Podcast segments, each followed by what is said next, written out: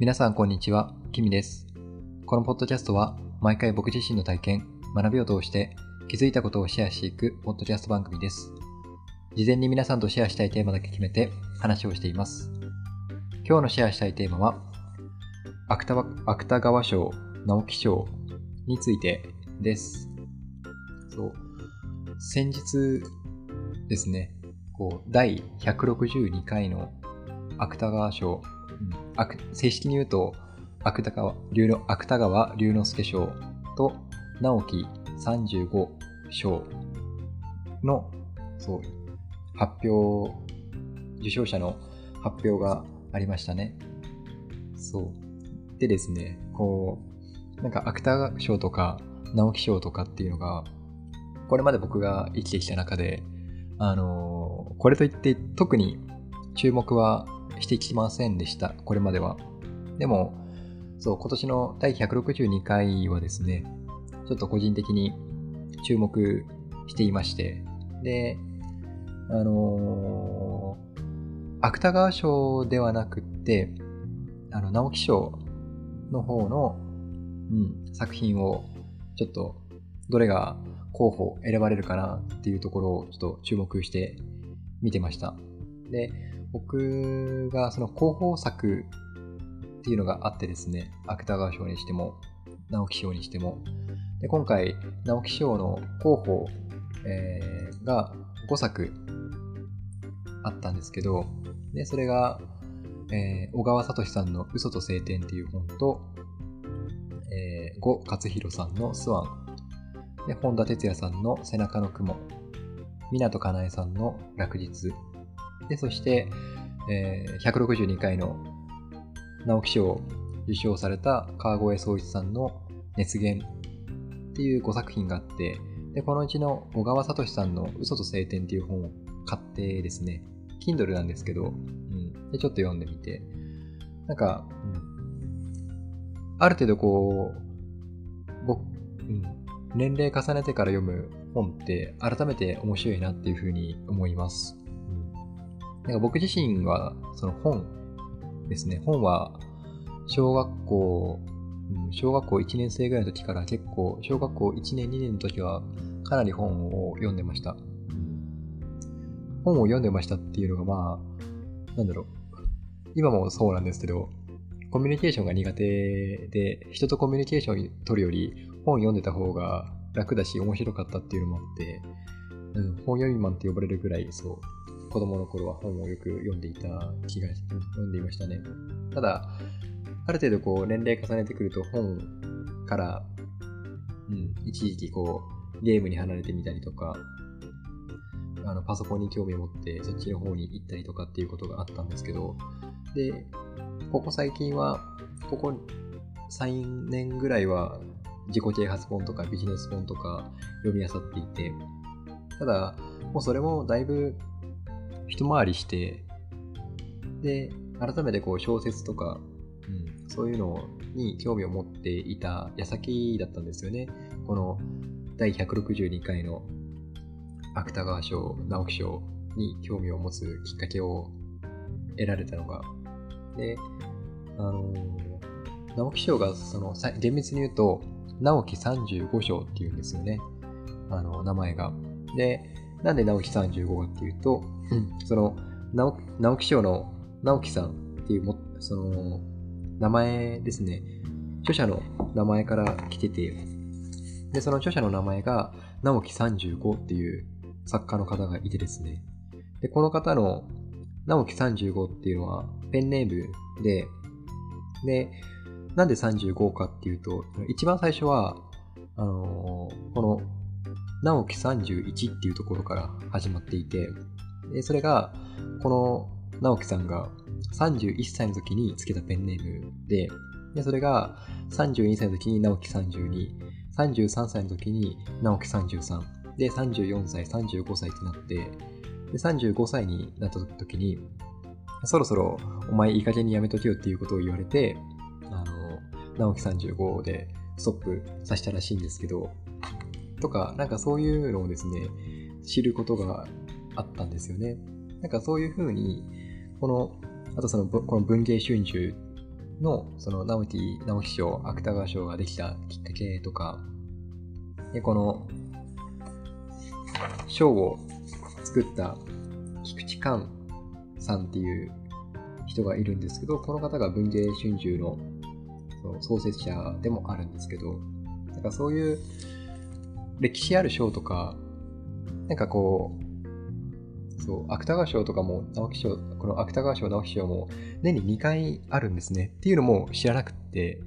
あのー、そう、もう本当に知らないことばっかだったなっていうことをこう今回改めて感じて、で、その知らないことを知って、知った上で、この作品とか世の中の動きとかを見ると、またなんかこう違う見方ができて、なんか、そう、僕が感じたのは、ちょっと、なんだろう、本との向き合い方が変わるなとか、っていうのがなんかちょっと面白かったんですよね、今回。うん、で、あのー、もしかしたら図書館とかにも本あるのかなと思って、早速地元の鹿児島図書館っていうのがあるんですけど、鹿児島県立図書館。あの、それの本の在庫がオンラインで確認できるんですけど、あのもう、あれですね、候補作に上がった時点で、あの、図書館にはもうないですね。あの、所蔵は蔵書はされてるんですけど、それを、それがもうすでに全部貸し出し状態で、やっぱこれはもう本を買いなさいっていうことなのかなとか、そう結構小説5冊読むってなかなかのボリュームなので、うん。まあ、やっぱり普通の人だったら、まあ、僕もそうですけど、うん、この受賞作を読むのが、まあ、ベターな動きかなって思うんですよね。だから、そう、僕もこの、うん、川越宗一さんの熱源を近々読んでみたいなっていうふうに今思ってます。ただこの芥川賞、直木賞の楽しみ方として、あの、候補作として上がった時点で、その上がった作品を実際に読んでみて、で、自分なりの感想とかを持って、実際の授賞式、あ誰が今回受賞するのかなとか、この作家はこれまでこういう作品を書いているから、で今回この作品がノミネートされていて、あ、だったら今回あたり来るかなとか、もしくは新人の作家さんだったら、うん、この新人の、新人さんの作家さんの書き方って、あ、こういう感じなんだとか、そういうのを見比べながら、っていう風にちょっと読み解いていくと、あ、これ面白いなという風にちょっと思ったんですよね。で、あのー、本を書いている方とか、この受賞される方とか、あのー、ちょっと別な本なんですけど、あ別な本というか、その芥川賞、直木賞に関係する本なんですけど、文芸文芸春秋があの出しているムック本があってですね、これ鹿児島と県立図書館に行って借りてきたんですけど、僕、あの、初回から第150回までの、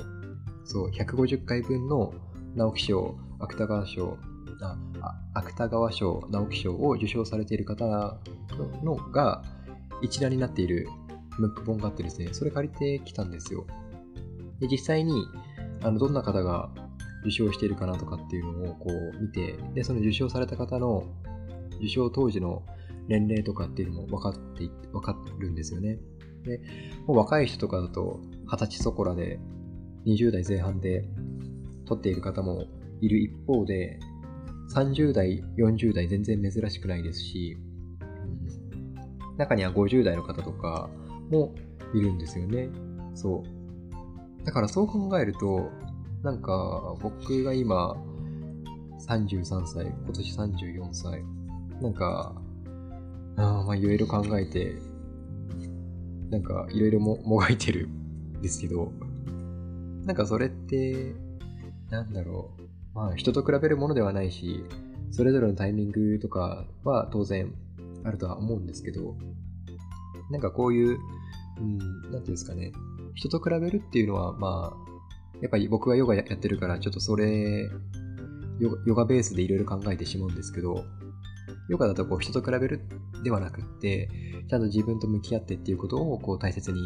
するんですけど、うん、でも一方で、その人を見るっていうことも僕はそれは、ひいては自分を見ることにもなるのかなっていうふうに思うんですよね。じゃないと気づかない。うん、だからこう、